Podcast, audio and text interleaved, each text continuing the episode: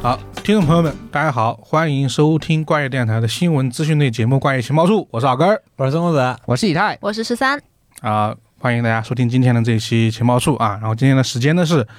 二零二二年的八月二十九号啊，也就意味着大家听到的时候已经是九月九月了啊，已经开学了。嗯对，有啊收、这种事情不提也可以。按理来说这一周就开学了，今天已经开学，是吗？不是九月一号报道吗？ 还是我大学吧？那可能是但啊是军训反正应该差不多要开始了。啊？军训肯定你已们经一个开比一始个了痛苦是吗？我我的大学是冬天军训的， 哦。哦，这边广广东好像都是哎，没有，不是是吗？很少，其实广东也很少的。我记得深大反正就是冬天的时候才军训。嗯，对那反正就就提醒一下大家，就进入到这么一个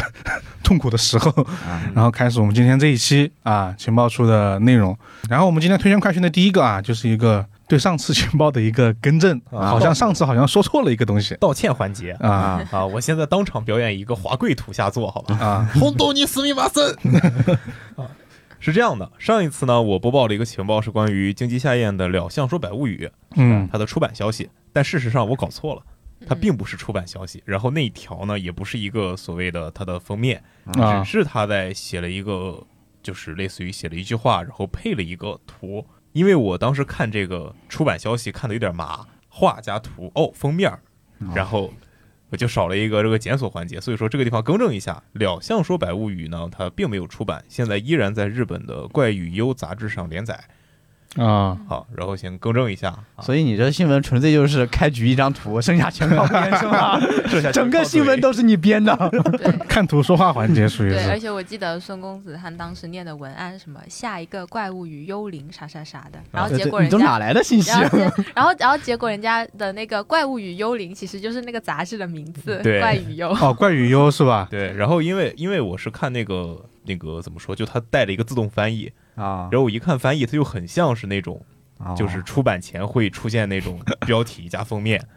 就这种 title 加封面，然后我就觉得，哎，是要出版了吗？因为我记得《两千二百物语》确实是有在写，然后那就出版了。结果它并没有出版，那个图呢也是 一个，并不是一个出版刊物图，啊它哦只是一个就是普通的图这样子嗯。那不过这个地方可以说条真的啊，上上啊上一次我早上一次知 给你新闻真真假假的 BBC，E 是吧？ 啊，上一次呢是沾点儿诈骗，但是这一次说条顶真的保真的啊，嗯就是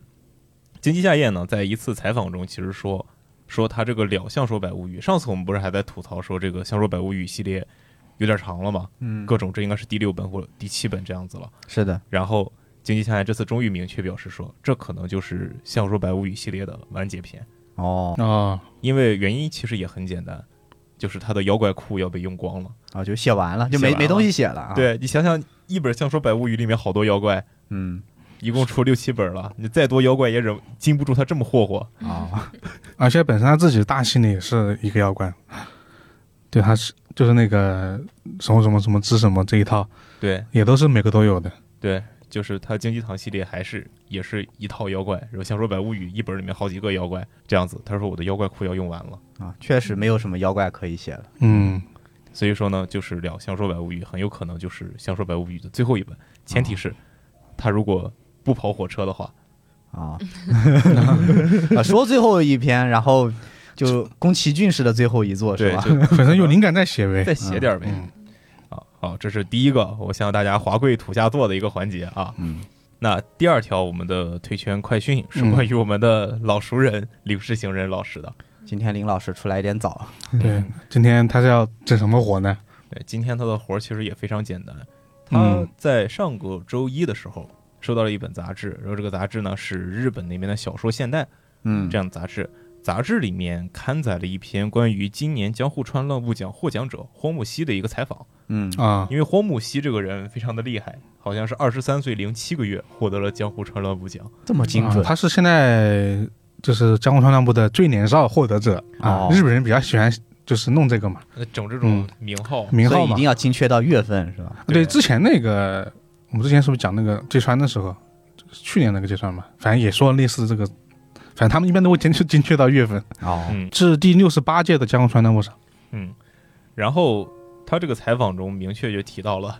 我们刘世行人老师的好朋友有栖川有栖老师，他哦们啊，三个又打包出现了呀！就还不是他自己的事儿，嗯，然后他里面就说，就是荒木希在采访的时候就说有栖川有栖老师是我的童年，嗯， 嗯我是看他小说长大的。啊啊，然后 刘世行人老师对此番言论进行了一一点自己的评价，就说当我读到这里的时候，我的眼前浮现了有栖川老师的笑脸， 就是能理解吧？就那种日剧或者动漫里面经常出现那一幕，姨母笑啊对，就是一个虚化的脸，就是在面前啊，这样子。完了，我脑袋里面全是舅舅的笑脸，我然后他就把这个事儿跟有栖川老师说了。嗯发推特的时哎候艾特尤其川老师说，看到这样一个采访，然后里面明确提到你了。然后尤其川老师虽然很开心，就是有种长江后浪推前浪的感觉嘛，嗯就说这可能就是年轻人的时代，嗯嗯这个人真的很年轻，而且很有才华。嗯，后面他又补了一句，但是这个这条新闻，他这样采访，采访里面说我是他的童年这种事儿，我还是想自己看到。因为有些川老师和这个林志行人老师，他们俩住的地方不一样，啊所以说杂志呢，它是有个送货顺序的，哦，先送到零食行人老师那儿，然后第然二后天再送到到送到许川川老师，师那儿。嗯所以说意思就是你给我剧透 了，这种事情我想自己看到。然后说第二天我应该会一早起来在门口等这个杂志，然后看这篇采访，这样子。嗯，真好，还有这种杂志的感觉，对， 这种分批寄送的嗯这，种物流没那么畅通的感 觉，又回到了我们的对那个专题是吧？就不要在网上看到去剧透的感觉。 那现在每次都是凌晨，我凌晨凌晨就已经能看到周四江浦的图透了，太快了。麻烦不要这么快，有的时候 让互联网慢下 来。保持一些惊喜感，嗯嗯这样子。好，这以上呢就是我今天带来的两条推荐快讯。嗯，我这边可以多提一下荒木希这本新书啊，嗯这书呢，因为名字还有一个没有准确的翻译，但这本书很多人说挺好看的，它是那种怎么说呢，末世背景下的推理小说，它讲的就是二零二三年啊、就明年哦小行星撞地球了哦，哦嗯啊，小行星撞地球了之后呢，大家就开始就是一是逃跑，二是去想那种解决办法。然后呢，就在这个过程中呢，发生了那种就是杀人案件嗯嗯啊，同时就是那种呃末世求生跟杀人案件一起的并行的感觉，就很多人觉得这本书挺好看的。小行星撞地球，让我想起去年还是前年小李子的那个不要抬头，去年嘛，嗯，啊不要抬头，也是对小行星撞地球，对但完全没有末世景 象，大家都在狂嗨，因为那边的人性展示了末世的景 象。对，就是这么不知道这本书会不会引进啊？但就现在看到一些人的评价是挺好的。嗯嗯，好，那边接着我这边啊，第一个啊是一个嗯漫画化的消息啊，是这个《灵媒侦探城中翡翠》宣布漫画化哦啊。那画手呢，我们也认识啊，清源红，又是他，就是之前画那个《石血馆》那个。画完哦石角馆了，开始画另一个。对，嗯但我很期待他笔下的城中翡翠挺好看的。画出什么样子来。我看了那个先行图，嗯蛮好看的，就是有那味儿了，主要是石角馆它画风本身就还不错，偏美型，对不偏美型，本来人物就画的比较好，看，嗯对，他大概在九月二十四号发售他的第一个第就是第第一一卷话，啊，第一话是吧？对对对它在连载他在连载嘛。哦，嗯，对，然后这个就怎么说呢？就一旦有了一个宣布，那他的宣布就会跟着而来。毕竟前段时间就上周不是才宣布他的那个真人化化嘛，对，对、嗯还要改编，感觉就是打包一起，是吧对打真包人一画、起，漫画什么一起来了。那对动画化是不是可以期待一手？动画化不知道呀， 动画化有点有点不太好做。，对，有点不太好做。嗯，现在谁还做单个推理案件的动画化呀？那不是找没没播放量吗？嗯对，然后这是我们第一个啊，呃，第二个就来到我们这个国内的这个推荐快讯了啊。第一个是这个来自于我们的露露姐陆夜华老师的，呃，这个标题呢就是说陆夜华发现新的阿加莎冷知识，阿加莎晚年有读写障碍啊？问号，就为什么这样说呢？对，然后这个事儿首先得说到是吧？陆夜华一直在《新京报》书评周刊上面写那个连载啊，之前其实也说过。对之，前有一条快讯也是关于这个内容的，啊，他这一次写了一个关于阿加莎的八个冷知识，然后呢，这个时候就有一名网友下面回复说：“阿亚莎呢有读写障碍，疑似阅读障碍，没有写过书，都是口述的。”然后呢，因为这个消息比较让人意外啊，对嗯所以内华自己也去网上搜索了一下，发现确实有一些文章写过说阿亚莎不会写字哦啊，啊。这时候开展了一个小推理题，到底怎么回事呢？就去找了找，就是阿亚莎确实晚年体力下降，有几本书是采用口述的形式来写的。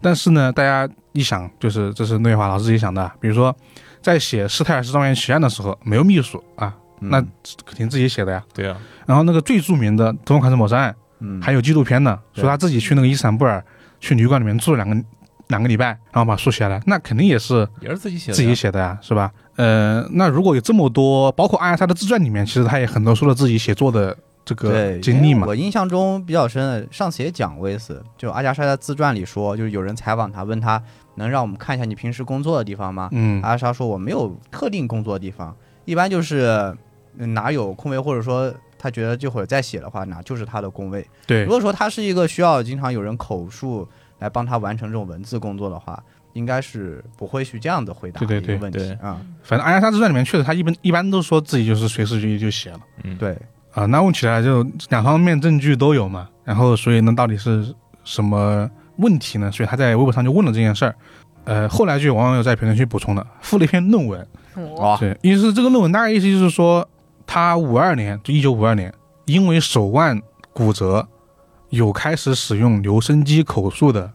这么一段记录哦嗯啊，所以就可能就开始就是从从这个点出发开始传，就传成了就是有阅读障碍，他不会写字。嗯，对于我觉得首先就是下面评论区也有人说啊，你你艾莎其实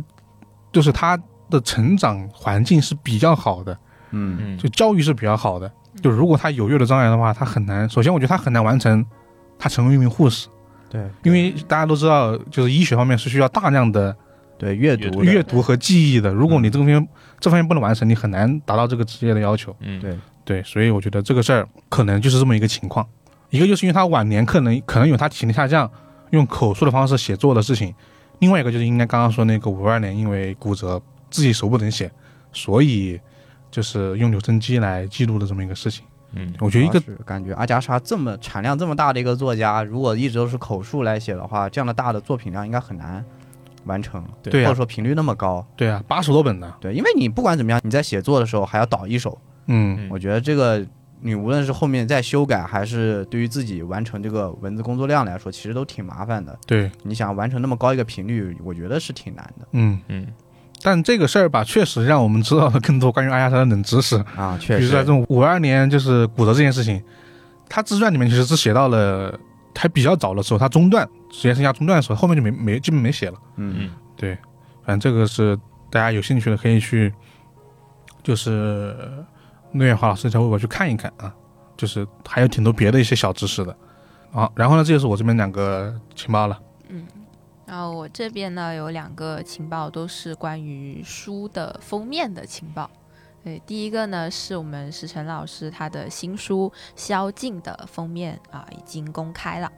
对，但是啊、出版的时间就还没有一个确切的时间。然后呢，这个封面公开的地方呢，就是在午夜文库的微博那里，嗯，然后大家就是感兴趣的话就可以去看一下，我觉得它那个封面还是很好看的，就午夜文库的封面一直都是在线的。嗯对，然后呢，关于石晨老师他这个宵禁，他讲的这个故事呢，就是关于老人的一个故事，而且这是石晨老师写的一本社会派小说。对，然后他的这个宵禁这个故事呢，讲的就是三个老人家，嗯，然后他们呢，啊、各自受到了不同的创伤。对，一个呢就是因为赌博，然后负债累累；一个呢就是啊啊、呃黄昏恋啊，感情受创；哦，然后一个呢就是啊、呃癌症晚期。嗯对，然后呢，因为他们三个人的这样子的原因，然后三个人呢就想说，呃，就一起呃相约一了百了，对，就离开这个世界。然后呢，在他们离开就决定离开这个世界之前，他们呢，呃，三个人就是因为一次偶然的机会，就知道了啊、呃养老院里面的一位看护叫曹阿姨，她经常呢就受到她儿子的虐待。然后他这个儿子呢，就是呃每天就是呃啃老，在家啃老，就就宅在家，然后也也不出去找工作，然后完了呢，就他如果他他的母亲就是曹阿姨没有做出就顺他心意的事情，他还可能就对他拳脚相加。嗯啊，然后这三位老人家呢，就知道这件事情之后，就决定就是在啊、自己去死之前啊，然后最后一次就是怎么说，就主持正义吧，就是想说就帮曹阿姨就是解决掉她这个儿子。啊嗯然后呢，他们三个人呢也确实是联手去杀死了曹阿姨的儿子，但是呢，就是他们去杀人的这个过程却被人拍了下来，而且这三个人还被这件事情给勒索了。对，就是就是有人去勒索他说我知道你们三个人杀了人，对然后呢，这个勒索信他们的要求呢也不是要钱，而是要他们三个人在一周之内去把养老院的院长给杀掉。对，是是一个这样子的一个呃过程。然后呢，在在这三个人就是就一番纠结之后啊，决定就是去把养老院的院长杀掉。然后呢，在他们计划动手的那一天，他们进到了院长办公室，嗯，然后呢，打开门，人看已见死了，对，就是院长的尸体。这这个就是现在这个故事故事的介绍。这个故事里面还挺有意思的，对是而且这个社会派味儿还挺正。对对，对反正你老石生老年师人之前好像真的应该没写过这个类型的作品吧？我印象里没有好像是啊没有，，至少我看的真的是出版物里面突破是之作没有的，对，就好像这是应该是石晨老师第一次写社会派。而哎且确实一个比较现实的问题，对，啊就是关注到了老年人身上。对嗯，对，而且这个问题，我觉得问题囊括的方面还挺多的。嗯，对，嗯，包括那种失独老人的问题，然后嗯又有那种养老的问题。对对对，嗯它毕竟是个最终核心汇聚到养老机构上面去了，嗯，对，然后还有一件事情要说的，就是啊，就是他的这个书的封面公开了嘛，然后嗯石晨老师他本人也转发了这个封面的微博，然后在他这条微博的评论区里面，就有一个人评论就说：“这本书是新星出版的吗？感觉你最近出书有一点慢啊。”嗯这还慢然后啊，这还慢啊，然还慢后了石晨老师他回复了六个字：“今年会出三本。杠上了是吧？因为他现在可能他那个人应该只关注了星星的这方面的消息，啊嗯，其实算真算挺快的，对对，真的挺对啊快”的。巨快，嗯去就年上一本应该没有多少时间，对就去年嘛，嗯，对对去年就是《侦探往事》对，对他今天应该还有一本侦探往事今，年还有对本啊《然后老师他的后续，对啊，然后他嗯第二本又在写，对，对，之前他发微博也看到了， 不是写完了吗？第二本这不是已经交付了吗？我记对啊得第二本应该写完了，应该是另外一本，还作甚品至还有一本，我三们都不知道三本还有一本，嗯 对，今年 三本， 也太强了。对啊，然后就这个速度，我的哎妈人呀！肉打字机，这就不得不提一下他的好朋友了。 职业的起来，只能说，对，只能说就作家朋友都是这样的嘛，总有几个在疯狂写书，然后总有一个人在同一个圈子里面疯狂摆 烂。当然，我没有在暗示临时老师，那你说的是谁呢？ 有有人在卷，有人在躺，但确实，池晨老师就是因为之前也是看他说开书店之后，他不就是就没去上班了嘛，嗯，啊，就基本上基本上就是就是在狂写，但你说到这个，我想起来好像是前两天我看到微博的热搜，嗯就说到有一位就小说圈就就很出名的一位大大叫 Priest，啊，批大嘛，嗯对啊，皮对大就人家就说到，就是他是本人有正经工作的，啊，在做金融行业，对嗯金融行业，而且保证了就是一直在写书，对，这让我很吃惊，对，而是在且香港的金融行业，而且每天在更新，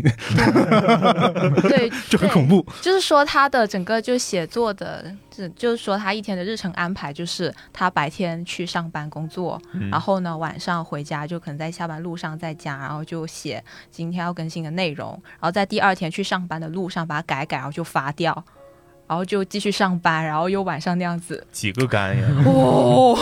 的就是妈呀！就主要是我觉得这个就是这个。因为网文是连载的嘛，所以这个强度还是挺高的，对，对，啊啊而且他这个那他金融行业上班强度也挺高的。是啊，就强度又高，竞争压力又大，而且一般网文它一张要更新也是要几千个字，对就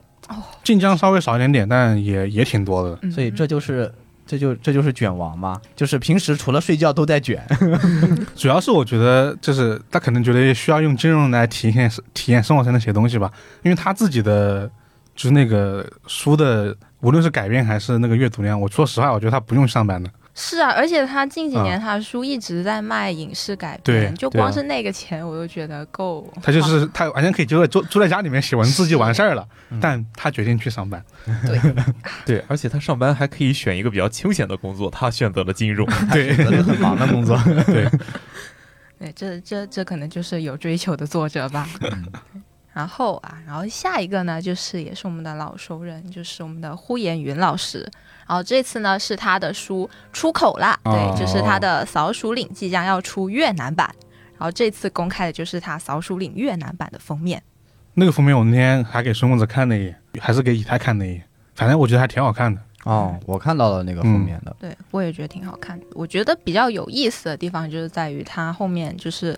有很多就那种手的形象，但是嗯同时它又很像火焰，对对对，对嗯然后就是这样子。但这个封面确实是海外的图书会做的这种封面，嗯就，是中国中国的书其实很少做这种颜色冲击这么强的一种感觉的。嗯，对嗯，对对，就就整一本书就给我的感觉就是，就感觉它很沉重，就是它会给我一种很压抑的感觉。从封面的配色就能看出来，其实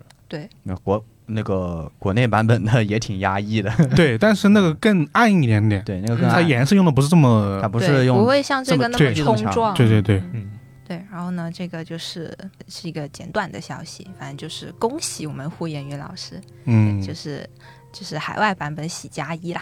对对对，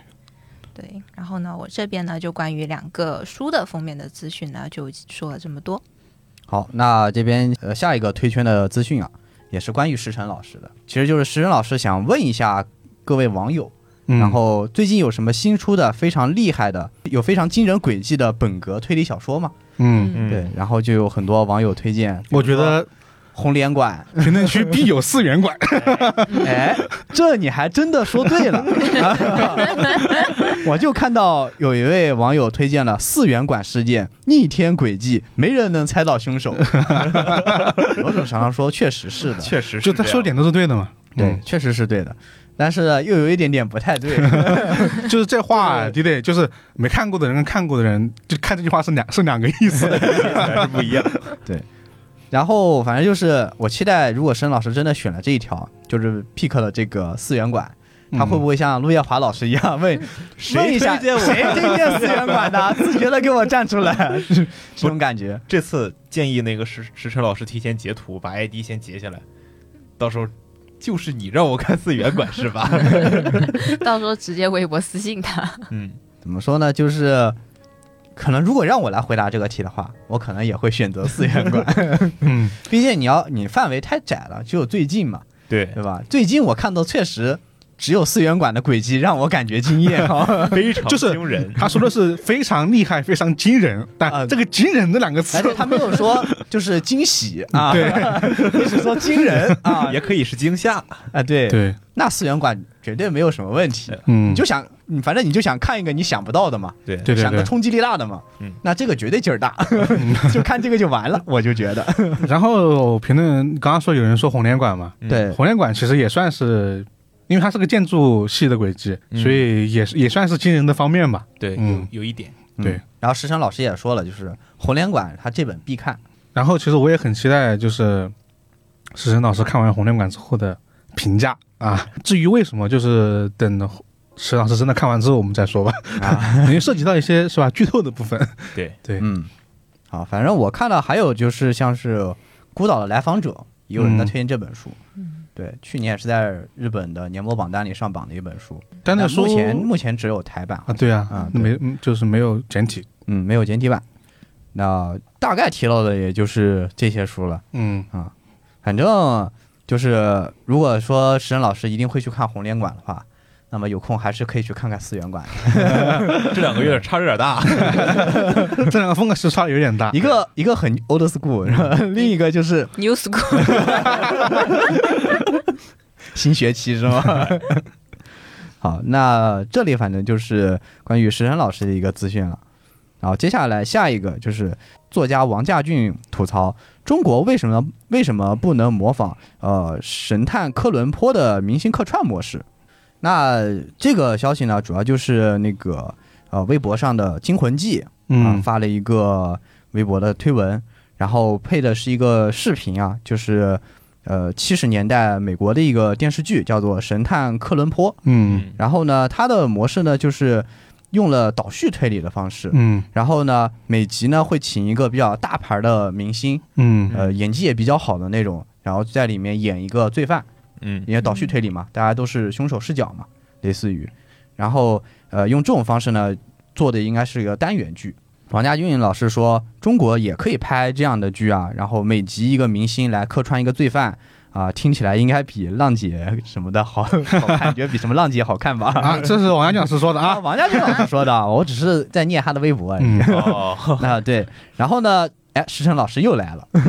啊，继续转发并评论了这条微博。然后石晨老师是说，这种呃倒叙推理的剧本很难写，嗯然后呢，纯粹的就是逻辑流，一般的编剧呢也搞不定。然后最重要的是，主角也很考验人。然后呢，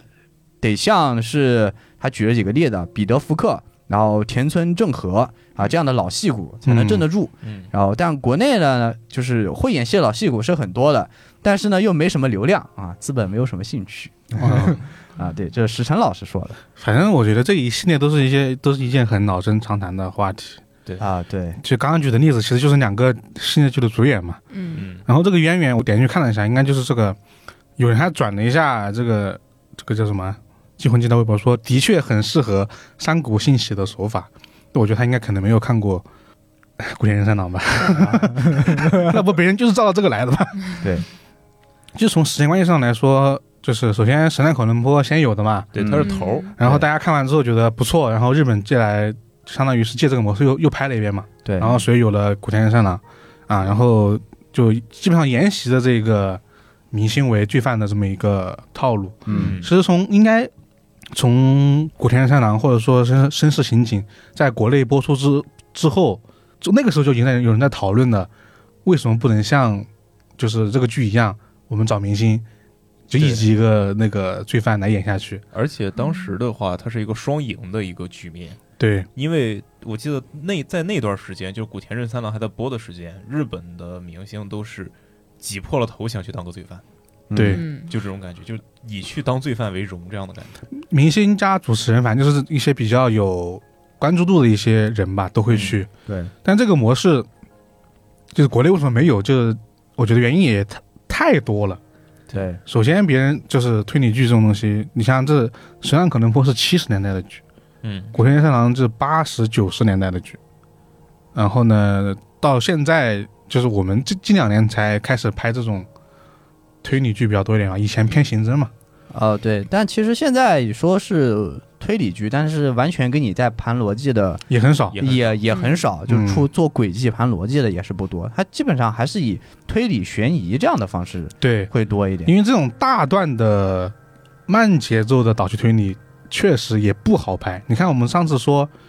就是《心灵侦探》拍这个日剧的这个事情，嗯嗯一方面也是因为近两年确实没人拍倒叙推理了，啊，所以他我觉得这个消息也是因为确实很少有人拍了，嗯，因为节奏真的很慢嘛。我觉得其次就是他们很多人讨论这个点，就是资本没兴趣，确实，啊对对啊，关键是你在国内或者说现在的这个，无论是网络上还是是其他的，没有对标的产品了。就古田已经有一上点个世纪了，已经很早很早了，这对个剧都更早了。对，你要让投资方去看，你说你对标一个什么产品，我说我对标古田，人家一看 也太老了吧， 就你哪怕对标一个现在的国外的哪一个影视剧呢，就很多人都就老到很多新观众都不认识了。对。对，这个资本肯定不会太认可你这个 模式而且这种剧基本上导演跟编剧有有有很强的主控权，啊，嗯对就这个剧基本上就是编剧说了怎么样，或者说导演说了怎么样，那就怎么样。啊，就你，但是现在那肯定不是，不可能是吧？啊国内的市场不可能是这这两这两个职位说了算的，嗯 对，所以就我就是觉得大家都很想看吧，就是想看个中国版的《古人上了。之前冠军也其实也提过很多次嘛，然后但是确实现在就是情况很难，很难不允许。对，关键是本身国内拍这种相对来说逻辑，刚才也说了，这种逻辑类的影视剧很少，嗯相关的人就很少培养出这种能写这种类似剧的这种经验，嗯或者说嗯类似项目从事这种东西的一些经验。对，但是我觉得这个模式是好的，就是你不一定拍推理吧，或者说你既用一用套用这个方式做一些别的单元剧的，就是一集一个明星的，对一集一个明星，你做很多别的单元剧也能做。嗯，对，我觉得是一个挺好的剧的模式，只要你把这种迷你剧或者这种每集的单元剧的剧本能写好。但其实现在我感觉像剧单元剧，其实在国内现在已经拍的很少了。以前还有一个东西叫情景喜剧，就是属于单元剧的一 一种，现在情景喜剧都很少了。而且这种所谓他们这种明星，就算是明星去拍剧，就是拿的钱也是很少的，嗯你整个团队的成本能 cover 住。中国现在找十个明星，每个啊演艺像这个成本就很恐怖，嗯，就爆炸。就拍不来啊。确实，而且明星那边也是会有自己的限制，因为你去，毕竟你也不是主角，你是个配角，包括戏份。对，虽然说你演的是你某种程度上你是主角，对但其实你是配角。啊你是主席的主角，但你其实在这个剧里面就是个配角。对，对，因为还有固定的角色嗯要在嗯这个、这个剧集里面固定出场的，对而你只出场这一次了，嗯，而且基本上都是犯人角色嘛，呃，就对啊不叫基本上就都是。 嗯，反正我是觉得，如果这种模式在以前的我们的国家没有实现的话，那现在或者以后，我觉得更难实现。嗯，对，就我们的剧集或者说这样一种商业模式在往其他的方面发展了。对，因为如果你去做这样子的剧集，那我不如去做一个综艺，可能很多资本会更感兴趣一点。 啊，这浪不就是姐，呃对对啊，这就是为什么就是他们更愿意去做。没有，你想想，其实嗯我觉得它这种模式其实产生一种变体嘛，它就变成到变到剧本杀综艺那边去了嘛。啊、呃对，其实我想想，就你变成想想，你综艺了想，想，就是之前的《名侦探侦探》就还没有改名之前啊，嗯嗯，就是或者说现在也是嘛。那我每集找一个嘉宾来嘛，嗯，对每每个嘉宾是个新的明星嘛，嗯，那其实，在某种程度上也是一种完成。嗯，对，它其实也是用了一是啊，也是在破案嘛，一一集都在盘，然后一集一个明星，虽然说每可可能不是每期都都是那么大咖的，嗯，对，就再往前倒一点，其实国内一开始那些什么《快乐大本营》之类的综艺也是这种，但那有点不太一样，那不推理了。啊对，那不推理了，嗯但是也是以这种轮换上场，以这样一个双向引流的方式来进行的。但我觉得这个事情吧，啊就是它这个模式只是个框架，或推理只是它的框架，嗯只不过它是以推理为主轴，呃，也就是所谓编剧为主轴的。但国内的话更加偏向于真人秀，嗯就是我以一个真人秀为主轴，嗯然后我不停的安插不同的嘉宾，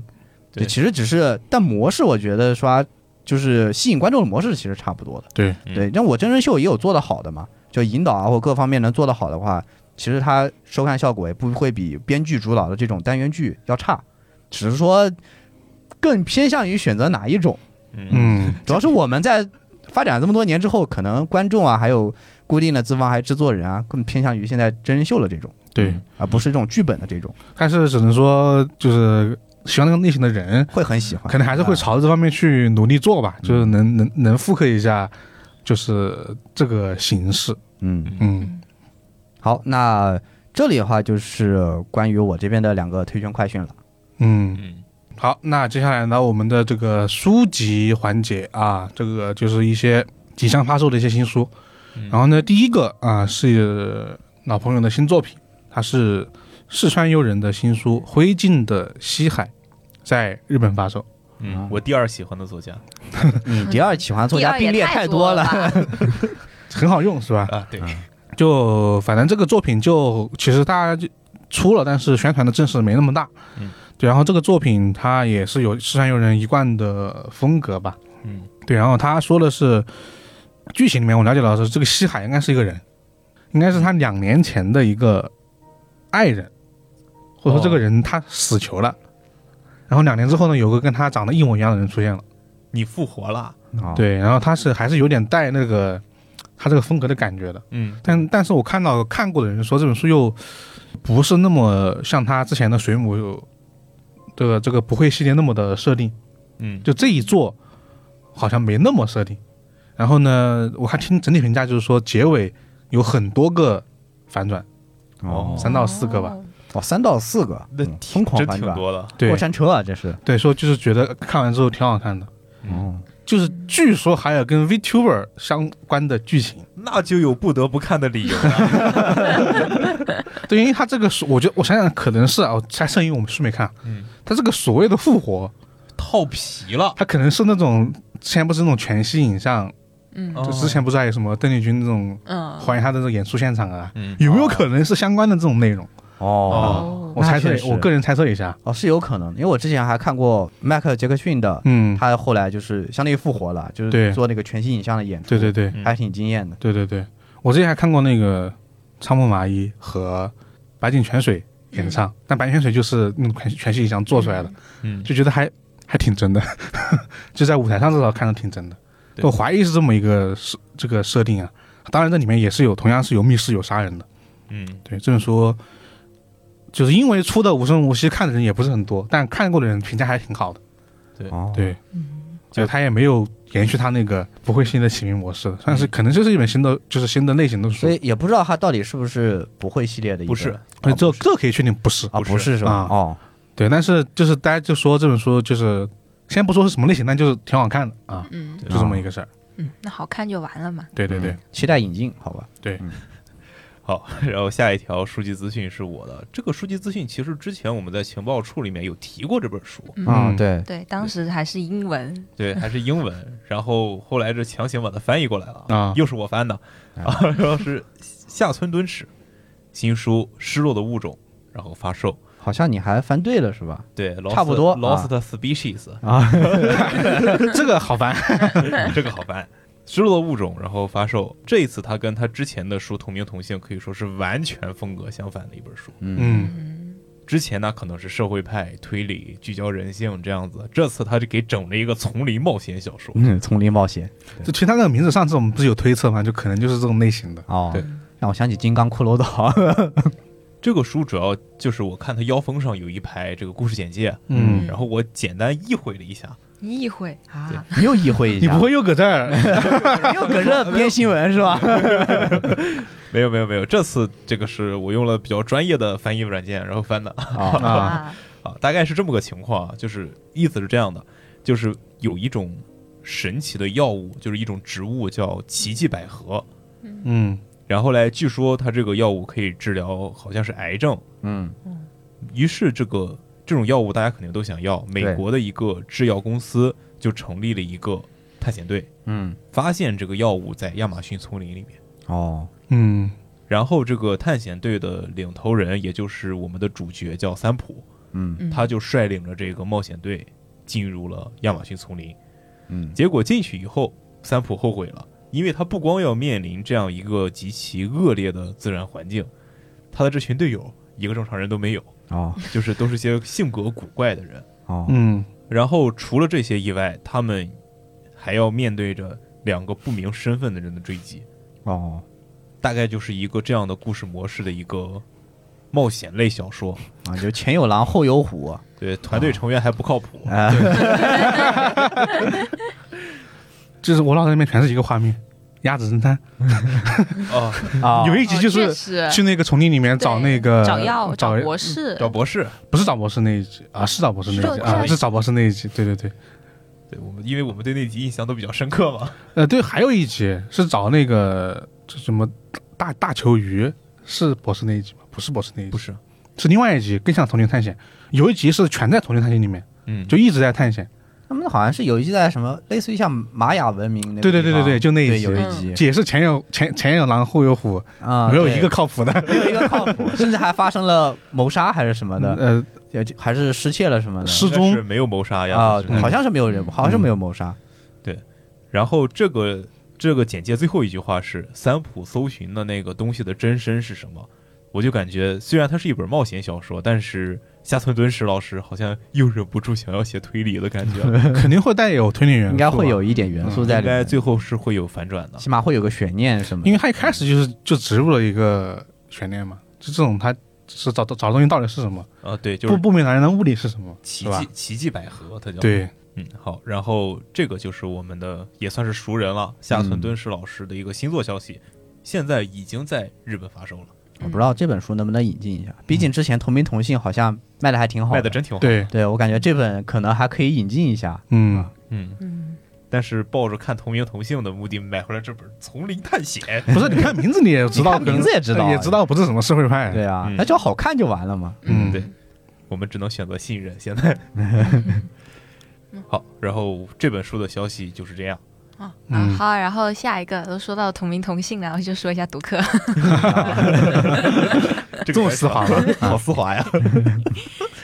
然后那说到读客呢，就说读客他预计在九月中旬，他要出版江户川乱步的一本合集，就是、啊嗯对，它叫《人间椅子：江户川乱步猎奇篇》。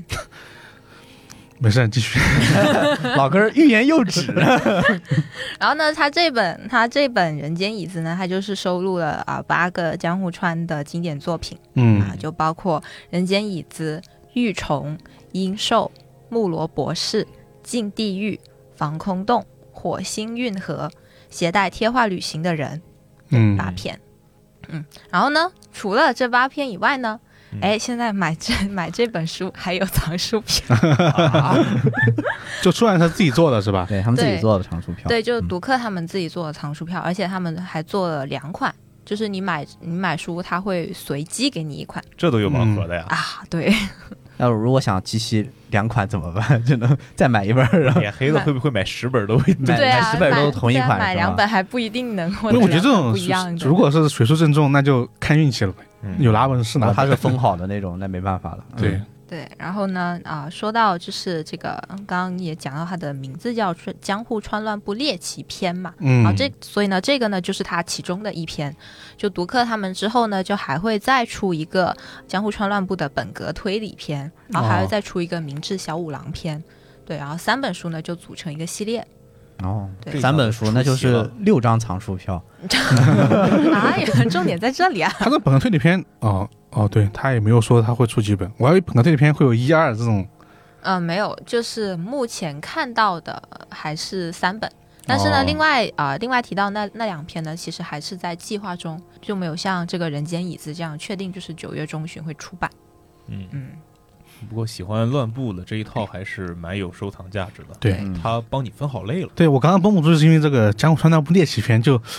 就怎么说呢？就读客做的挺好的，就是生怕你不知道，这是嗯猎奇的就就怕不好 买，就你怕不知道它是什么东西。啊，他告告诉你是猎奇片，对但这个猎奇片嘛又有点以偏概全的感觉，嗯，因为它确实是猎奇的，但嗯，有些不算它没那么，它主主旨不是为了猎奇而存在的、嗯啊。对但但是猎奇是它很重要的一个要素了，对，嗯主要是感觉猎奇是它一个很重要的噱头，嗯，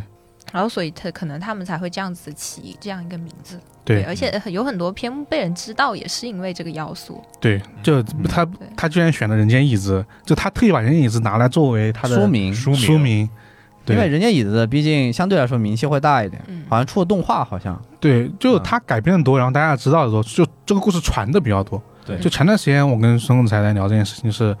其实江户川乱步刚刚他刚列了很多作品嘛，嗯人间椅子》《玉宠》《阴兽》，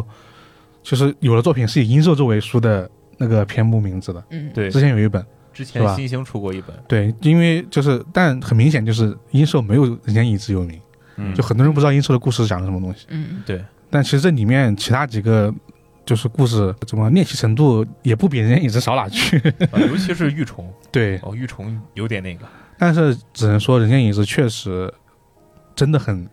传播度很广，很对知名是。真 的对知名。而对且真的很猎奇。 我现在想想那个场景，嗯，确实哦而且我看到它的那个书的封面了，然后它书的封面就是一个红色的单人沙发，嗯，对，然后中间有一条裂缝啊，裂缝里面不是眼睛，嗯是有一只手伸出来。 然后啊，那这样不有点，读客的封面真的，E 眼睛那这样 ESG 啊这样有点剧透了，我觉得，因为透了，我觉得有点剧透了。可是我觉得，就这个故事应该是是，对虽然说这大家都个故事知确实道大家都知道，但是我觉得对这方面做还是有点剧透的，就一码归一码，嗯，嗯，就应该放个椅子在那儿，然后就是一个，缝我觉得甚至不用放，就是缝一都个不红用色的有沙发吧可就能放在那是儿，缝我觉得是有的，因为就缝我觉得还是没剧透的，但是有个手出来那就真剧透了。嗯，嗯或者说如果再做的更猎奇一点，把整个封面做一个反色，就是椅子做做的特别的，就是那个那色调特别奇太怪。太猎奇了，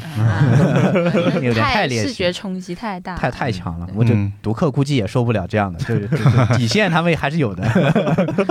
不过想了一想，好像也没有算太剧透那个封面，因为它只是有一个手伸出来，然嗯后那个手它只是这样扒住它那个它就裂开的那个地方而已，就可能就只是给你一种感觉，就感觉就是这个椅子比较诡异，或者说它有诈，啊，它只是嗯可以解释为一种意象化的表达。嗯对，嗯对就没有说到它，嗯，嗯就那那部个它到底写了啥东西。嗯，没看过就完全不知道的人，其实还好了。啊，然后呢，这个呢就是啊，读客的一个出版资讯，还有我们今天的整个书籍的资讯。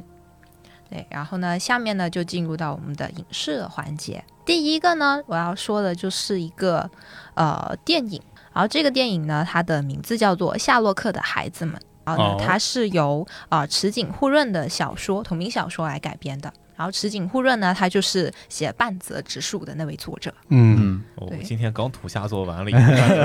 对，完了就出现了半泽直树。然后，而且呢，他这个夏洛克的孩子们呢，他的发生的场景也是银行，他不会又是什么丢失了五十万、一百万 日元？呃，丢失五十啊亿，然后如果找不回来就土下 座。没有五五十亿，你说夸张了一点。刚刚孙公子说对了，丢了一百万。还真丢了呀！对，然后 对，然后我说一下，就是它这个剧情啊，它是发生在东京第一银行的长园支行，对这个支行里面。对，然后这个支行呢，它就是以呃中小微企业为主要交易对象的这样一个支行。然后有一天呢，这个支行呢就发生了一百万日元现金丢失事件。对，然后然后呢，他们的那个里面的科长啊，科长代理叫做西木雅博，嗯，他呢就怀疑，就是他们银行里面有一位女职员，就是这个犯人，他都怀疑他是犯人了，对吧？对嗯啊，然后呢，他就要去，他本来应该是要去追追查这件事情，嗯，但结果呢，他就失踪了。啊，就是查着查着还丢了 一个，对哦他自己没了，我这展开不一样了。就就突然奇怪起来，对，对就我怀疑你，我本来要去查你，结果我没了。自己把自己给查没了，可还行。嗯，然后呢，它这个电影呢，它就是预计是在二零二三年二月十七号上映。他挺其实还挺久远的，对我们能看到那就更久远了。对，啊还是蛮远的。然后呢，出演呃电影的这个阵容的演员们呢，就分别有阿布隆史、嗯上户彩、我的彩姐嗯啊、哦玉森裕太啊、柳叶敏郎、佐藤龙太、佐佐木藏之介等这些人。你然的后彩姐不会又是那个反派 吧？你刚刚不是说怀疑有个女有个性女生啊，有个女职员呀，啊哦，就是你听 听其他几个是女生的名字 吗？哦，就是上户彩啊。嗯，对，哎然后呢，刚刚不是说到就这个电影它在二三年二月才上映，对我们来看有点晚吗？嗯哎，不着急，这这本书它还被改成了日剧。啊，啥？日剧 就快了啊，嗯同同时的吗？嗯，哎，它这个日剧呢是由这个 WOW 台 W O W O W 啊这个台、嗯对，，然后呢，他们要在十月就已经就会开始更新这个同名日剧。哦，然后呢，这个啊、日剧就是它的剧情是差不多的，但当然演员阵容不一样啊。它的演员呢就是由啊、井之原快彦主演，然后呢喜野 七濑，哎那这又有不得不看的。哎哎，这个名字啊，说到 DNA 了，哎哎一个诱捕，有了看点。 嗯，对，也就由他们来主演的。对，然后呢，就是如果想看的话，可以先去把日剧给看一眼。如果觉得还可以的话，你可以等到之后电影出了，又再把电影嗯再看一眼。对对，因为这这系列系列就角色也毫无疑问就是那个女职员了，是吧？对啊，感觉都是其他都是男生嘛嗯，听名字啊，听演员名字，然后主要是因为时间关系嘛，就毕竟日剧先播，对，电影后播，嗯，对，只能电先影看，关键是她上了，她后播我还们要也看不到，还要再啊隔六个月大概的样子嗯，对，所以就隔这么久，就是只是因为时间原因，所以只能先看日剧，真不是为了写起来，对，这个呢就是一个关于就是啊电影和电视剧啊一起开花的一个资 讯。嗯对嗯，好，那下一个下一条新闻是根据 Deadline 报道，啊，红辣椒真人系列剧将由呃严禹锡担任导演。严禹锡的导演可能大家不太熟悉啊，嗯他是一个华裔的一个美国导演。啊嗯对，之前导的电 影 呢有呃《哈利奎因与猛禽小队》，然后还有一部可能大家不太熟悉的《海上浮城啊，嗯》啊，两部均没有超过六分，在豆瓣上，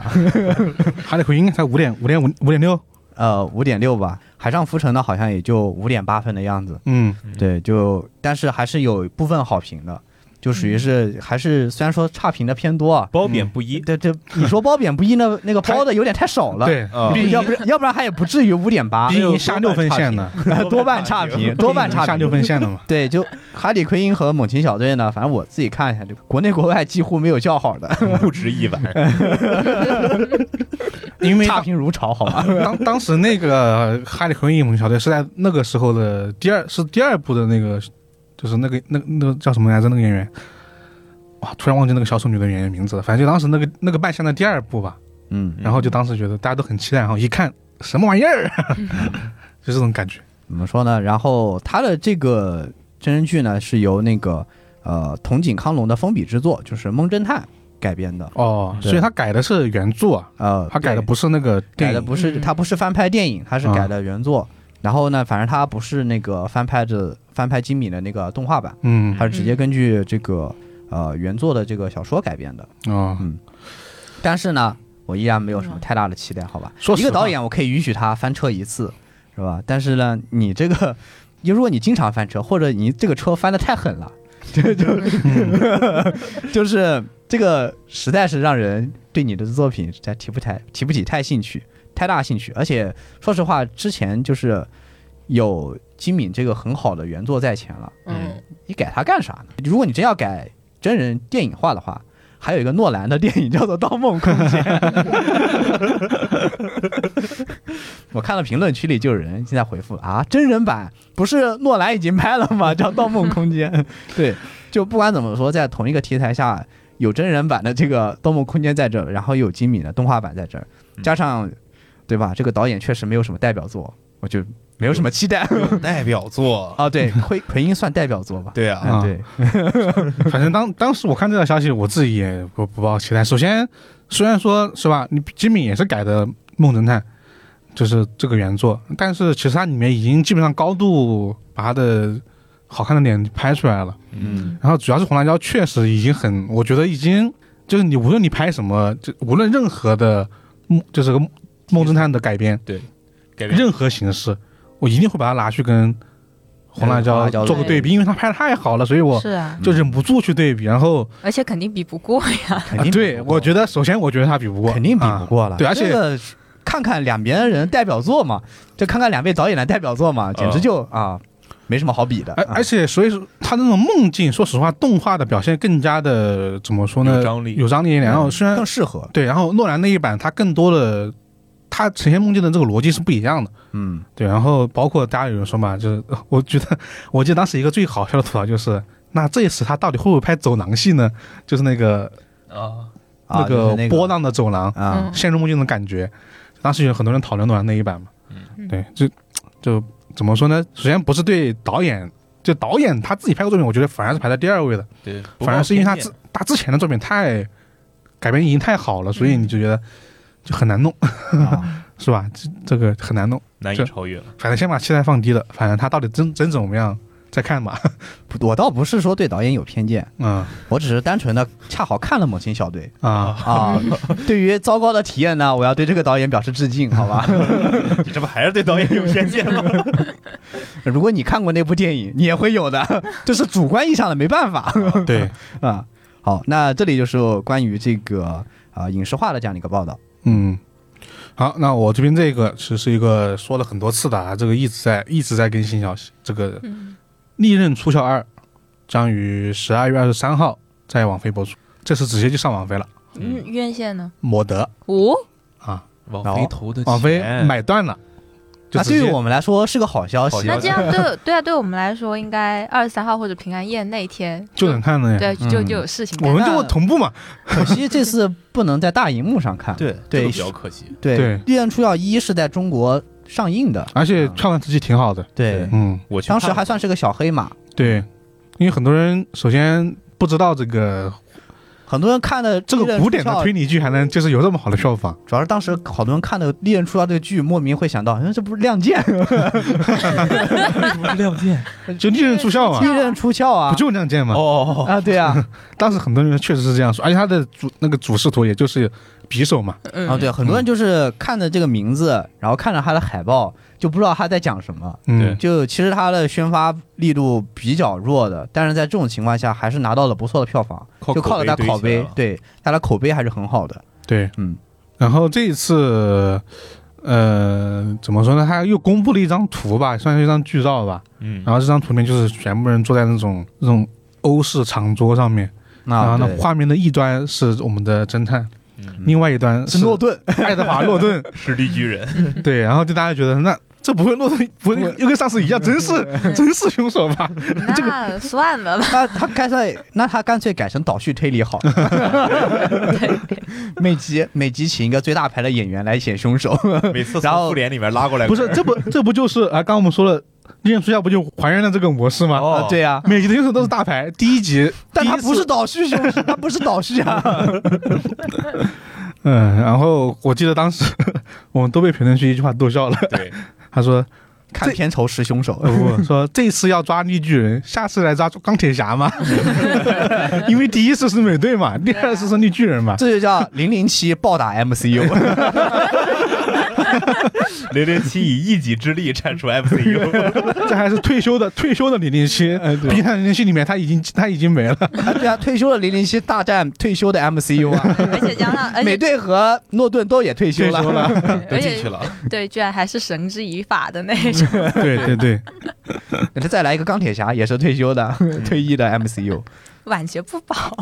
啊，反正就是这么一个消息啊，就是已经官宣时间了，十二月二十三号，王菲啊，大家就敬请期待了，好吧？还是有点可惜没能上大荧幕。嗯，对有点可惜，那你可以自己弄个家庭影院自己去看嘛。啊对这种确实可以但自己是包嗯确实，今年好像在电影院看的片子都不如在网上看的惊艳， 对太多的电影都只能在网上看。嗯，《明日战记》哦，名战记破八亿了，好像。呃，对，确实啊、呃但是怎么说呢，在网上还是有更好看的。我怎么这么说好，那就是我这边关于啊《猎人出鞘二》的这么一个消息了。好，下一条影视资讯，由松田龙平主演，窝窝台播出的剧集《提头川村事件》于八月二十八日开播。嗯，哇，这个好难 念， 此处已经是 NG 了 N 次的对，我甚孙至公子了。甚至很想把就刚刚 NG 的那个地方放在视频视频版最后当彩蛋。彩蛋是吧？ 彩蛋。好，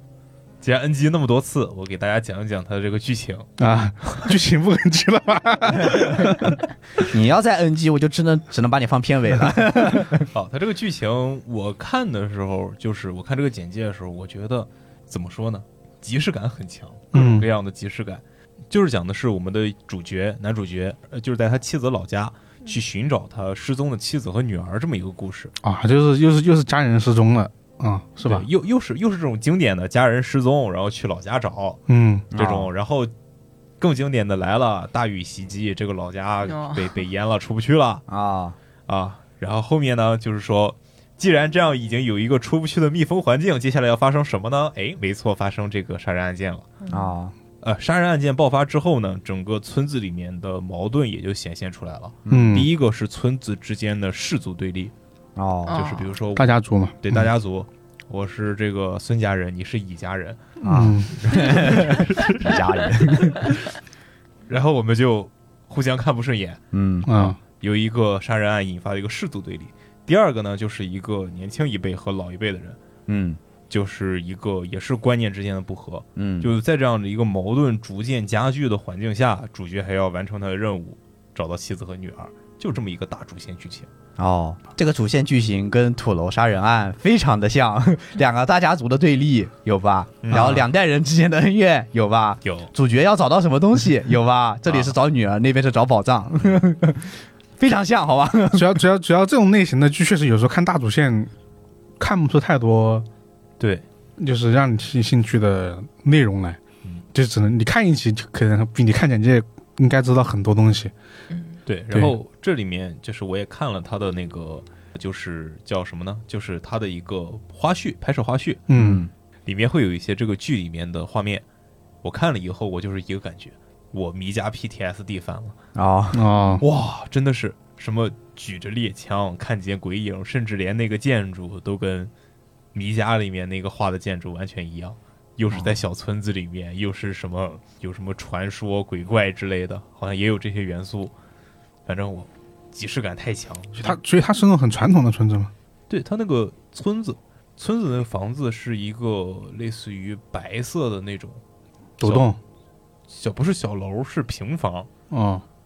平房，然后就是经典的日式民居，只不过它外墙是白色的。哦，然后我就疯狂 PDSD 翻了。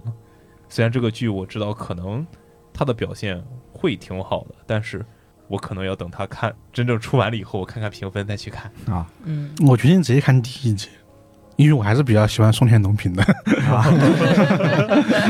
哎，不对呀，不是西野七濑吗？那我是喜欢他的脸吗？不是， 因为毕竟他演的剧，我觉得他的呃他选剧其实还是比较有眼光，对有一有手眼光的，松会田挑龙剧平本，是吧？对嗯会挑的。所以说这就是我带来了一个无无限 N 级的影视资讯，哈哈，啊，现在已经现在应该是已经上线了。嗯，嗯，然后大家有兴趣的话，可以去流媒体上看一看，对，嗯去先看一看第一集，体验一下合不合你的口味。回头我去看一看吧。嗯， 就因为我没有看过《迷家》，我没有 PTSD。当时《迷家》上的时候，我朋友都在看，说推荐看一看。啊我当时想等你们先看看呗，我先看别的。然后果然就扑街 了。然后扑街之后，我说、嗯、还好我没看。那个真的是给我的幼小心灵留下了巨大的心理创伤。先说一下，《迷家》是一个有点年头的一个动画片儿。对，嗯有点年头了。嗯，就是剧情就跟它的名字差不多，就很迷。 不知道在干什么。啊、好奇心重的同学也不要去看， 没什么意义。好，那以上就是影视这一个板块的，影视板块怎么说内容没呃也有，怎么想看跟不想看参半，好吧？啊，嗯对，有一些是非常不想看， 对 只是说一下而已。啊给个面子提一提。啊，对，个人意见啊，个人意见。好，接下来呢就是我们的游戏环节，看今天有哪些啊悬疑恐怖游戏啊。 好，那我现在就来给大家说一个嗯 RPG 游戏。既不悬疑又不恐怖，那为什么会在这里出现 呢？啊，这个游戏呢，它叫做《霍格沃兹的传承》，然后呢，它就公布了新的预告，然后预计在二零二三年的二月十号登陆 PC、PS 四、PS 五、Xbox One、Xbox Series Series 啊之类的，那不就全平台了吧？对，啊全平台。全平台。啊没有那个然后没 有 Switch 对，啊，然后呢，它 Switch 的版本发售日呢之后会公布，哦对，然后重点支持中文，呃，然后这个名，我觉得这个游戏可能之前应该有很多人都了解过了，对对之前翻译叫《霍格沃兹的遗产我》们应该说过一次，啊，对，好刚像公布的是时候，嗯，对，就是一个，就是你可以自己捏人，然后自己选择入对学入学进哪个学院，嗯对，然后在里面学习，然后呢去啊、打怪升级啊，研究这些，呃，就研究霍格沃兹啊，研究魔法上面的东西啊，对，是一个这样子的玩法。嗯然后呢，他这一次公布了一个新的预告，然后这个预告呢，啊、它跟一个叫做塞巴斯蒂安·萨洛的人有关系。然后这个预告呢，它是一个剧情预嗯告，就是说这个游戏它会有一条关于这个塞巴斯蒂安·萨洛这个人的剧剧情线线。嗯对，然后他说到呢，就是这个你，就是我们捏的这个人，呃，他到后面的剧情里面呢，他会和这个塞巴斯蒂安，然后呃结伴同行，然后就会发展出来和他一系列的剧情，呃，就包括就是去接触他，包括接触他背后的那个家族，嗯，对，然后发展一系列剧情，到最后呢，你甚至可以去呃选择学习或者不学习黑魔法，哦，哦，对，因为前段时间其实出那个预告也也画面里面能看到很多玩法了，嗯嗯，对，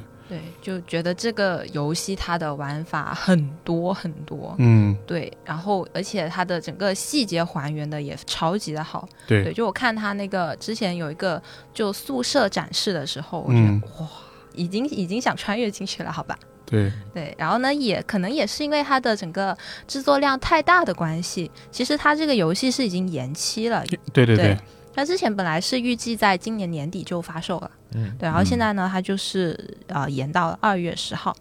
演点好，就是别催了。上一个被催的已经赛博朋克那，像像极了 就是明天要交论文的你。对，然后呢，啊、再跟大家说一个说一件事情，就是啊、刚刚说到它是二月十号才正式登录嘛，嗯但其实它现在在 Steam 上已经开启了预购了。然后它的呃 Steam 国区它的标准版售价是二百九十八，高级版是三百三十八。这多几套衣服贵这么多多了个钱呢？啥呀？啊，多多几套衣服吗嗯肯？定多几套衣服啊几！个衣服的 DLC 吧，应该是嗯，嗯一般来说都是这样嘛，好好玩卖衣服嘛。还行吧，就多几十块钱。嗯，对，你在手游里氪皮肤，这点钱可能氪不来一个皮肤哦。哦对确实那确实是这样克不来。嗯，确实，对。然后呢，这里呢就还有一个就是让我怎么说让我比较震惊的一件事情，嗯就是它的这个游戏嘛，它除了就是有这些数字版本以外，其实它还有一个实体的呃游戏的典藏版本。它这个典藏版本里面呢，就是呃有它的一个游戏的本体，嗯，然后呢，你啊买这个典藏版有一个抢先体验的资格，它还会有一个啊、收藏给你收藏用的铁盒，小铁盒做的很漂亮。然后啊，其实这这些都不重要啦，你其实最吸引人的是它里面有一本啊、魔法书，它这个魔法书是按照它的实物大小一比一复刻的，哦对，哦，就而游游游戏里面的实际 大小。就没有，就是它这个世世界观里面就这个啊书啊的实啊际大小啊来复刻的，而且加上一个魔杖。哦，然后哦其次，它这个魔杖它是可以在这个这本魔法书上面悬浮起来的。哦啊！我现在已经在想怎么忽悠让怪异君也买一本了。就这这怎么说？这就是怪异君诱捕器吧？对，我以为那个魔杖是个点读 笔，你知道吗？哪里不会点哪里，阿瓦达索命。然后就就就记 了，自己把自己点死了。对，然后嗯，就是我看了，就是看了一个就外国的一个博主，他开箱的，他开这个典藏版这个视频，嗯我看到他那个魔法书做的嗯太好。多少钱让我们死心？然后，而且它这个精美的程度，就是它的这个魔法书摊开，就它摊开的那个页面上，它画的是霍格沃兹的地图，嗯哦，画哦，的很漂亮，而啊且但是这个地图好像现在可以可以找得到，对，它官方有做过，好像有做过，设定集里面有。然后呢，啊，这个说到这个典藏版的事儿，嗯，然后呢，这个典藏版公啊，现在公布一下售价，它售价是二百九十九美元还好，啊，它现在已经开售了。然后呢，啊，除了当然像这种东西，我们去买肯定是买不到的，因为有黄牛。啊，对，然后呢，因然后呢，它这个东西一经发售就秒没，就被黄牛扫空了。对，然后现在呢，就是你只能差不多只能在 eBay 啊这种平台上面去买到。嗯然后呢，它的整个售价价又涨了就已经被涨到了将近是原本售价的两倍以上。嗯，哦，对，两倍以上，那就是三百三三百乘二六百六百美元嘛，三千六百美元乘六六百美元。六点二六点五对，六点然二，后换算一下啊，换算成人民币，折合成人民币的话，现在在 eBay 上面的售价基本上就是四千块以上。啊，关键还得走国际物流。啊，那这样的话，可能可能我们已经玩上了，但他的他的游戏还没到。啊对我只想说一句话：魔法师不当也罢。这魔法不学也 罢。嗯，这个就是关于这个怎么说，就这个游戏它的。嗯，一个快讯，还有它的一个让让我震惊的新 闻吧，对对价格让我震惊。对对，是主要是还好，因为我当时就在，当时你刷个消息之后，我脑子里面就只有一个话，就是那种闲鱼卖家的那个词，就是无游戏，然后单单卖那个那那个个书书和跟魔杖和魔杖， 这是把常用操作嘛。没想到已经被抢完了，这个都不可能出现。太牛了，而且就周边而言的话，我觉得它价格真还好。对，真的不尤其是它是原价哈利波特的周边，嗯就是它原价还行，毕竟它是不仅有书，它还有游戏本体嘛。嗯，对，还有个盒儿，对对，还有游戏本体，而且那个游戏里面又是相当于这个游戏又不是普通版本的，它里面又有包括很多衣服啊、坐骑啊这种对对对，很多东西。我只能说原价确实还可以了，原价还这可以啊炒但一炒的这个价我的格就是太夸张我的妈了。 呀！对，嗯关键是他还要付一笔钱给华纳买这个制作周边的版权费用。哈利波特这样大 IP，价格肯定也不菲。嗯，所以基本上它这个也挣不了多少钱儿，我估计它这一套。呃，应该是挣挣的挺，就应该有挣的啊，对，我觉得真的也不会太但也少、啊，不会太多，因为它限量发售嘛，而啊也不且做一大版堆，权费在那 儿啊，对，版权费也摆在那儿，那我觉得就，我觉得可能除非还是好华纳自己做，那啊，那就不说华纳什么了。我的哥，挣肯定是还是挣的嗯的，只是多少的问题嗯啊。反正我觉得也是他营销预算的一种吧。嗯反正反正我最近知道的一个，他他的消息也是一个不好的消息，就是我在 ST 那看的，就是他游戏里面的魁地奇不叫魁地奇，改名了，对， 啊因为啊，因为他跟罗琳对产生了切割事件啊那个切割了嘛，我听的是一个不好的消息。然后反正以上这个就是关于这个游戏的消息， 嗯，对，就看就看吧，看到时候能不能准时见面，只能说，嗯， 这样这样一想，我觉得还是那个翻译好一点。霍格沃兹的遗产确实要点钱， 继承税好高啊。 确 实，好，那我们 那我们下一个游戏不会还是 RPG 吧？下一个游戏啊不是 RPG 了，下一啊个游戏是一个经典的恐怖冒险 IP《逃生》嗯，嗯，啊，确实很恐怖，嗯逃生出新作了，叫做《逃生试炼》。嗯然后现在呢是已经公布了一些部分的游戏截图，预计在十月二十八号到十一月一号这个期间开启一个封测。 啊哦，对，然后这个地方就有可能大家伙儿要问了，一个单机游戏，对啊，你封测个啥玩意儿呢？啊你测个啥呢？嗯哎，这次逃生可以四人联机，哦，逃生四人联机好四人联怪啊机！嗯，就是四个人，难道不会削弱你的恐怖感吗？对，就是而且四个人联机跑，而且他本来无论 一个人跑，三个人 追你，就无论哪种逃生都是以跑为主的嘛。嗯那你四个人跑跟一个人跑，区别挺大。除非是四个人分在不同的地方跑，那联机的意义也对没有那了，联机，那肯定就是四个，个人一起跑了，相互合作的，嗯，那不是人类必须死吗？ 那不就是个求生之路三密室密室逃脱嘛？那不就求是？生之路三，他不给你发枪 嘛？嗯，没有枪的，就反正我觉得很怪。对我也是，尤其是因为我逃生前两座都有体验过， 嗯，当然没有体验完，那就不行了。体验了一分钟也叫体验吧？对，就是前两座给我的感觉就是真的特别吓人嗯，啊。然后这一座我看它的这个截图，原汁原味儿，嗯，嗯，精神病院，然后就是实验实验，然后是疯狂的那些村民和精神病人那种感觉，就反正就是很不正常的人，嗯，然后再就是学有点学问啊那种啊那种对东西，对，就是原只能说它是原汁原味的逃生，但是它这个四人联机真的是让我想不到怎么玩儿，对，嗯因为尤其是前两座，尤其第二座的这种感觉会更明显一点。第二座它是为了剧情有一个学校里面的嗯环境，对对对，就他除了在那个村庄以外，他要回学校直面他的梦魇。嗯然后就这种，我个人觉得二的剧情是蛮好的，但是如果加入这种多人元素的话，它会不会是一个限定的地图，或者说是一个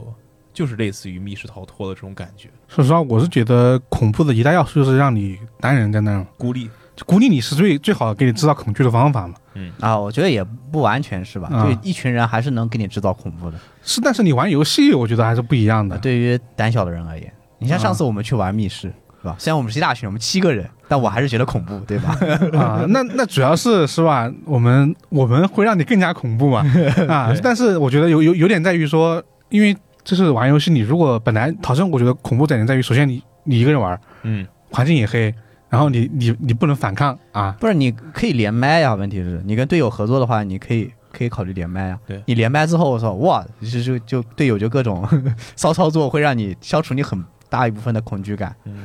我反而觉得连麦会让会降低恐惧感。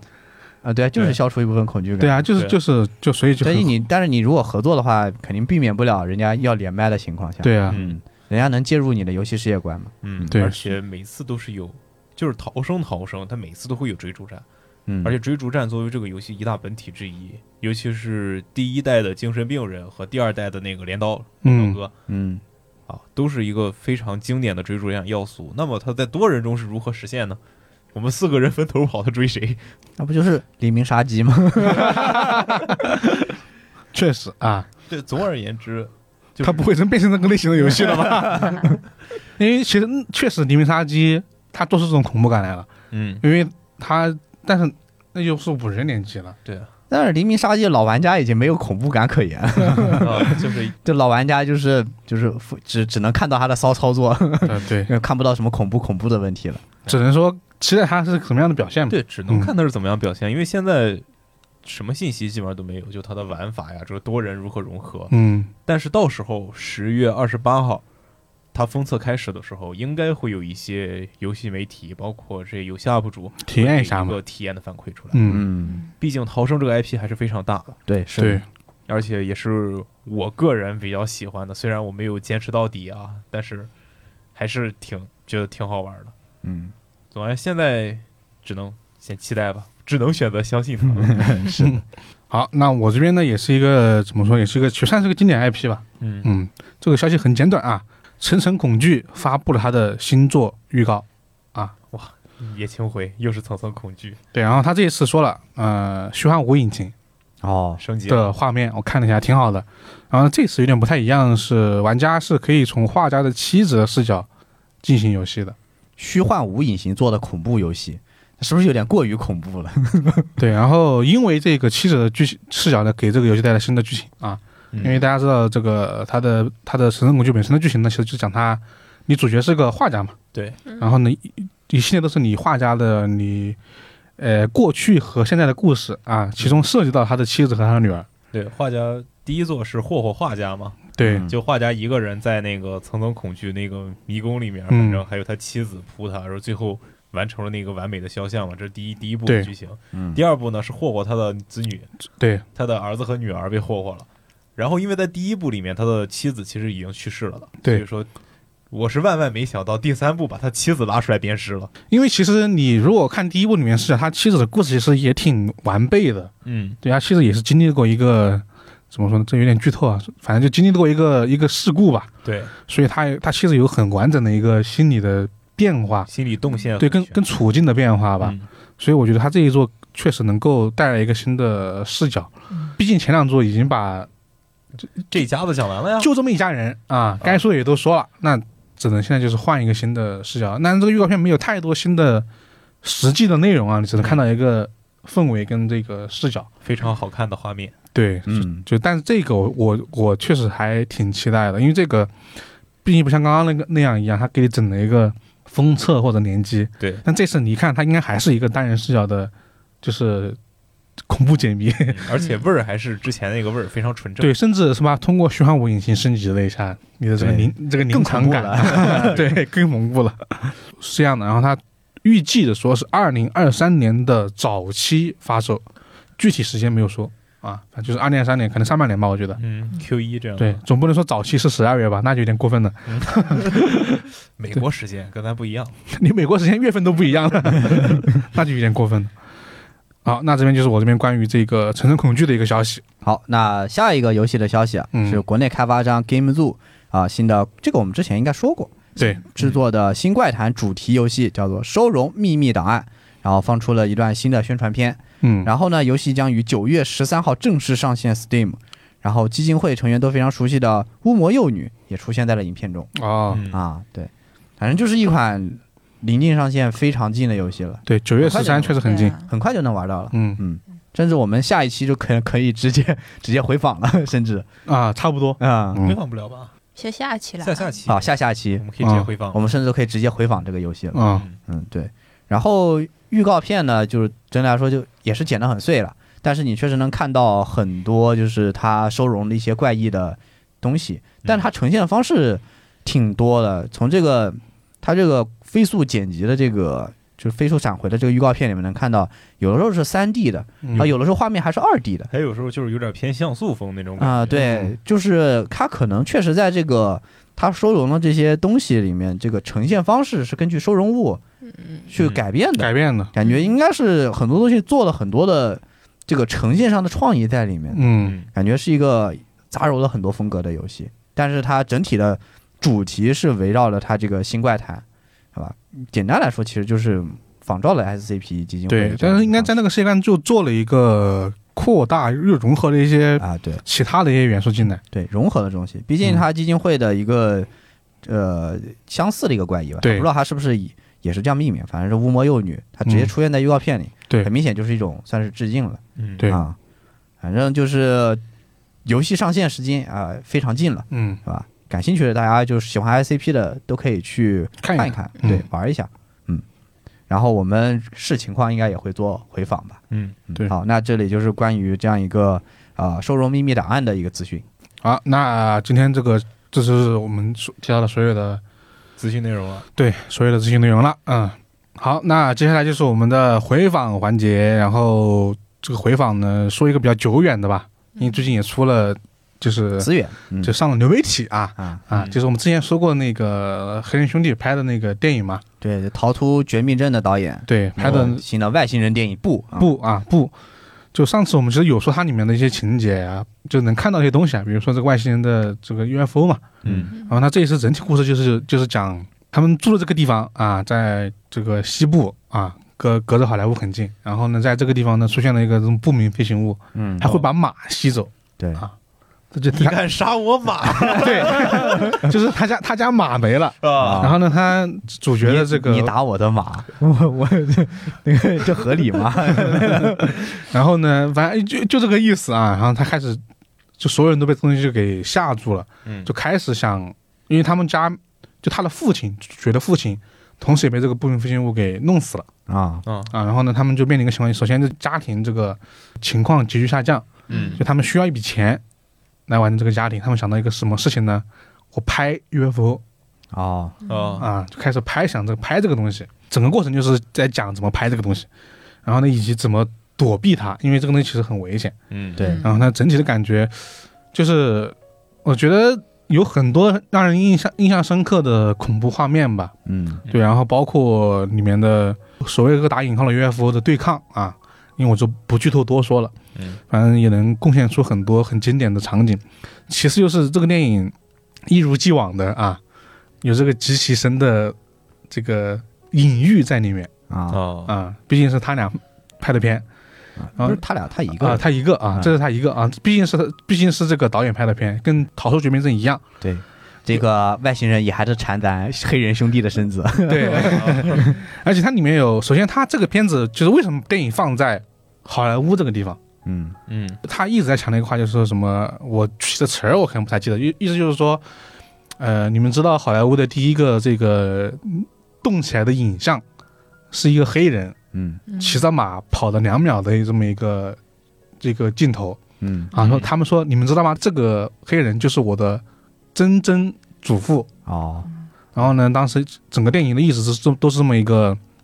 会提这么一个点吧。嗯然后中间也提到他们养的马后来被这个绿幕所取消啊之类的情节。嗯就为什么说它有很多的隐喻呢？是因为比如说我刚刚提到的，这个 UFO 不是吸马嘛，嗯就把马给会吸走嘛。它剧情的前半段有一有一头马叫幽灵，白色的马，啊，半夜跑出去了。然后当时主角第一次看到他那个马被这个幽灵给吸走，嗯这没办法。然后但是主角还有一匹马叫 Lucky，幸运，嗯这个马是个黑色的马。啊，后面他们又提出这么个建议说，我们把这个幸运 Lucky 这个马放出去，把 UFO 吸引过来，我嗯，们就能拍它了。主角说不要，我要保护这头马。哦，他们就说，哎，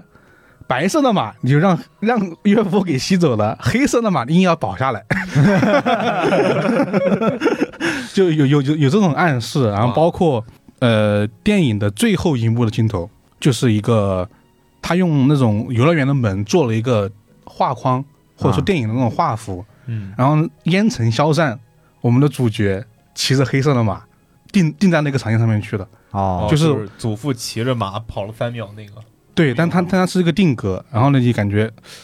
嘖他成了西部片的主角，哦，哦但大家知道西部片的主角不可能是黑人是吧？黑人，嗯所以这个导演依然有很强的表达自己的欲望。那同时他又做的就是这种惊悚恐怖做的很好，嗯，对我还推荐大家可以看一看。嗯，对，因为没想到就是能把 UFO 拍这么恐怖，哦，嗯就它其实整体就是一个想用各种影像来留下 UFO 证据的一个这么一个主线剧情， 嗯，但是拍的极其之惊悚。哦，对，因为他当时遇到个问题是说，每当 UFO 穿过来，这边会停电。那问题来了，你怎么拍呢？很怪，反正就是，呃，里面有很多这种惊悚的剧情嘛，甚至还有一段电影里面的，就是他们在拍电影，然后电影里面有一段惊悚的剧情。哦，嗯整体来说，我觉得呃，虽然他的他很多个人表达部分会影响到他剧情的一些表述，但我觉得也算是今年比较好看的恐怖片了。啊而且它不是那种很传统的恐怖片，反正我，嗯然后我看了开头吧，然后我当时当时就觉得挺恐怖 的，我就没有接着看。对，因为它那种它那种算算其实有点像，还是比较像《逃出绝命镇》那种，对，我又开是始其觉实得惊它悚感，对就他其实啥也没干，但是你觉得有点有点有点有点吓心理人。恐对怖，，对应该我一开始觉得不是没写恐怖片儿，不写了惊悚嘛，对那应该还行。我看我操，有点恐怖，关 掉了。他那个惊悚已经到恐怖的嗯对成分了。对，因为这个也确实我们最早也提过，小猫这边提过，嗯看了看确实是是 OK 的，大家可以去看一看。嗯，嗯，你说这个就让我想到之前咱们游戏里面说那层层恐惧，对就有这种感觉，对对对就心理上很压。他明明什么事儿都没有干，对对但你对，就是觉得很吓人。是它就是这种类型的。嗯，甚至它很多时候那个东西一直没有出现过，就打引号的 UFO 没有出现过正面的东西，嗯但你觉得就很吓人， 就它可能就在你头顶，你 就感觉就很恐怖那种感觉。好，那就是我就回访一下这么一个电影吧。嗯嗯算是今年比较就是比较好看的恐怖片之一吧。虽然它是惊悚片，但我觉得它其实还也挺就是可以 划入到恐怖片里面挺去。恐怖的。嗯，对，那你们还有别的一些内容想回访一下下吗？ 倒是还有一部电影最近也上映了，嗯啊但是我们这没有什么看不到啊，啊，就是之前说的一版新坛老师那个书《疾杀手疾风号》改编的电哦影，就那蓝脸车个嘛布拉德皮特那个嘛。对。目前呢，就是就是美国北美上映嘛，嗯啊，我们这边呢是能看到枪版的资源，啊然后枪版我也下了，然后我看了一点，就是怎么说呢，就是它的喜剧感和它的动作感结合的挺好的，就哦整体看下来，但我没有看完啊，就是我不想就这样在 在这个枪版电影上就把这个电影看完了，啊，所以我就是搂一两眼就想看看几个片段，然后看看电影怎么样。就看完之后，我觉得还挺期待。如果嗯再等出资源，应该还会想再看一下。但我没有看完整的一个剧情链，我只是看了几个片段场景。比方说，他跟那个列车上有一个海报上不是有一个那个黄发的一个女乘务员嘛，那也是个杀手。然后布拉德皮特就跟他打起来了。嗯然后打起来之后，就是那个那个女的，就是带了一个带了一支毒药吧，应该是，然后就扎了那个皮特一皮特一下，然后呢，皮特呢就是跟他打的时候扭转过来，反正这毒药扎他身上，给他也扎一下，然后两个人僵在那就不动了。不是让那个那个女乘务员，那个皮特就等你什么时候把解药拿出来。然后那个服务员说：“我怎样才能在你你没有注意到的情况下把解药掏出来拿出来扎扎到身上？”然啊，后这个时候女这个女乘务员快速出手拿了个解药，然后居然没反应过来，皮特反过来给哎给自己一扎吃。皮特说：“哦，完事了，真爽。”然后那个女的马上就毒发了，然后七窍 流血。心理博弈，对心理博弈有点那种色彩的那种，对，他那种就嗯心理挺博弈多这样的这种桥段的。然后就是怎么说呢，就是昆汀啊，或者说是盖里奇啊，就有一点这样的风格。啊，在里面。对，然后打斗动作我看了几个，就是武士刀的几个打斗还挺好看的。嗯，嗯，然后剧情我就没有连贯看了，因为我啊实在不想在墙板上 就浪费看完 了看完整部电影。我觉得它目前来说观感还可以，啊，对，应该出高清资源的话会再完整的看一下。但这个应该也不会上映的，对，但是说实话，如果能在荧幕上看这个电影，观感观感肯定是会更更。好的，毕竟偏动作类型的嘛。全动作类型的就不就是虽然我没有看到剧情啊，但我感觉剧情应该不会是它整个电影的重点了。嗯，对，重点应该都放在这些动作戏啊、场面场、面上面去。对，嗯那确实能，就是无论是画面还是音声音更好的情况下，肯定会觉得更好看。嗯这种类型的对，但反正枪版我是不能 接受，看几个片段挺有意思，就就这样了。 知道它是好看的，之啊后对慢慢看。就以后就知道了一下，然后以后会期待。主要是我没想到下下来之后会是枪版，因为看我操文件这么大一个，然后这这已经出资源了，这么快偷跑了吗？我下来一看，发现不六个枪版资源， 它是六个枪版资源放在一起了，还说你自己挑一个高清的看， 自己挑一个高清的看吧，看哪个都不行，好吧， 就放弃了。毕竟是正在正在上映上映的一个啊电影对嘛，嗯，好了，就这两个电影的消息了。大家，我觉得是吧？对比一下，这这个部还是可以先去看看的，毕竟就是对高清资源。对，已经有流媒体了。啊对，对它本来就流媒体它本来就上了流媒体。对对，好了，以上呢就是我们今天关于情报说的全部内容啦。如果大家对我们今天所聊内容呢有想讨论的地方的话，欢迎在评论区告诉我们。如果想跟更多的听友们讨论的话，可以加入我们的听友群。好，那入群方式呢，就是关注我们的公众号“关于故事”，在后台发送“电台”或者“听友群”就可以了。啊，那最近我们的好小群又要抽奖了，那如果你赶得上这一波的话，那可能会成为这个幸运分子之一。好了，今天的节目就到这里了，我是老根儿，我是孙公子，我是以太，我是十三，大家拜拜。拜拜，拜拜拜拜。 More than often, we don't take advantage of the beauty all around us. Oh, more than often, we take each other's time for granted because we're always around us. Oh, yeah.